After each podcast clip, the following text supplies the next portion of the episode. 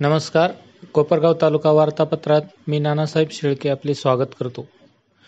तालुक्यात मागील काही दिवसांपासून सातत्याने करोनाबाधित रुग्णांची वाढ होत असल्यामुळे बाधित रुग्णांवर योग्य उपचार होऊन त्यांची गैरसोय होऊ नये यासाठी बुधवारपासून एस एस जी एम महाविद्यालयातील मुलींच्या वसतिगृहात शंभर बेडचे कोविड केअर सेंटर पुन्हा सुरू करण्यात येत असल्याची माहिती आमदार आशुतोष काळे यांनी दिली आहे. एसएसजीएम महाविद्यालयात एकशे पन्नास बेडच्या सुसज्ज कोविड सेंटर सुरू होत आहे. यामुळे कोपरगाव मधील रुग्णांना उपचारासाठी कोपरगाव बाहेर जाण्याची चिंता मिटली आहे. आपण सातत्याने कोविड सेंटर पुन्हा सुरू करण्याची मागणी करत होतो. तेर आहे दुरुस्त आहे. काहीही असो दखल घेतली गेली हे महत्त्वाचे प्रशासनाच्या निर्णयाचे माजी आमदार स्नेहलता कोले यांनी स्वागत केले आहे. महात्मा ज्योतिबा फुले शेतकरी कर्जमुक्ती योजनेत ज्या शेतकऱ्यांचे थकीत कर्ज दोन लाखांच्या वरील आहे त्या शेतकऱ्यांना अद्यापही कर्जमुक्तीचा लाभ झालेला नाही. असे कोपरगाव तालुक्यात दोनशे पंच्याहत्तर शेतकरी आहेत तर नियमित कर्जाची परतफेड करणारे सोळा हजार पाचशे सत्याहत्तर शेतकरी असून त्यांना महाविकास आघाडी शासनाने प्रत्येकी पन्नास हजार रुपये देण्याची घोषणा केली होती. ही रक्कम तात्काळ शेतकऱ्यांना मिळण्यासाठी शासन स्तरावर पाठपुरावा करावा अशी मागणी जिल्हा बँकेचे संचालक विवेक कोल्हे यांनी बँकेचे अध्यक्ष अॅडव्होकेट उदय शेळके यांच्याकडे केली आहे. लोकप्रतिनिधी हा जनतेचा व सरकारमधील दुवा असतो. त्या माध्यमातून जनतेच्या सेवकांची भूमिका पार पाडताना मतदारसंघातील विकासाचे प्रश्न मार्गी लावण्यासाठी करीत असलेल्या पाठपुराव्याचे सकारात्मक परिणाम मिळत असून मतदारसंघातील अनेक रस्त्यांची कामे प्रगतीपथावर असल्याची माहिती आमदार आशुतोष काळे यांनी दिली आहे. तालुक्यातील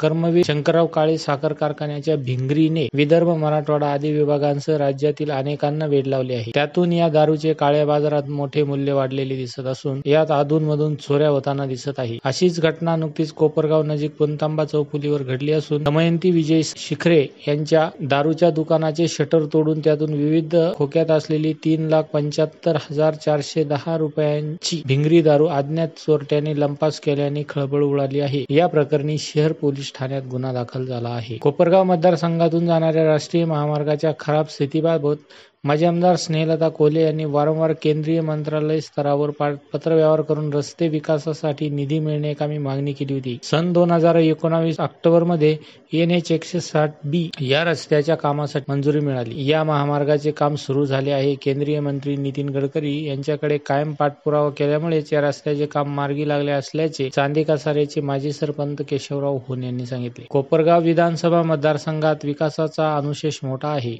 हा अनुशेष भरून काढण्यासाठी मतदारसंघातील जनतेच्या आशीर्वादाने सत्ताधारी पक्षाचा आमदार होण्याची संधी मिळाली. मिळालेल्या संधीचे सोने करताना महाविकास आघाडीचे सरकार स्थापन होताच काही महत्त्वाचे प्रश्न मार्गी लावण्यात यश मिळाले आहे. मात्र संपूर्ण जगावर करोना संकटामुळे करण्यात आलेल्या लॉकडाऊनने देशासह राज्याचे आर्थिक बजेट कोलमडले आहे. त्यामुळे आर्थिक अडचणी निर्माण होऊन मिळणाऱ्या विकास निधीत घट झाला आहे. तरी देखील याचा परिणाम मतदारसंघाच्या विकासावर होऊ देणार नाही.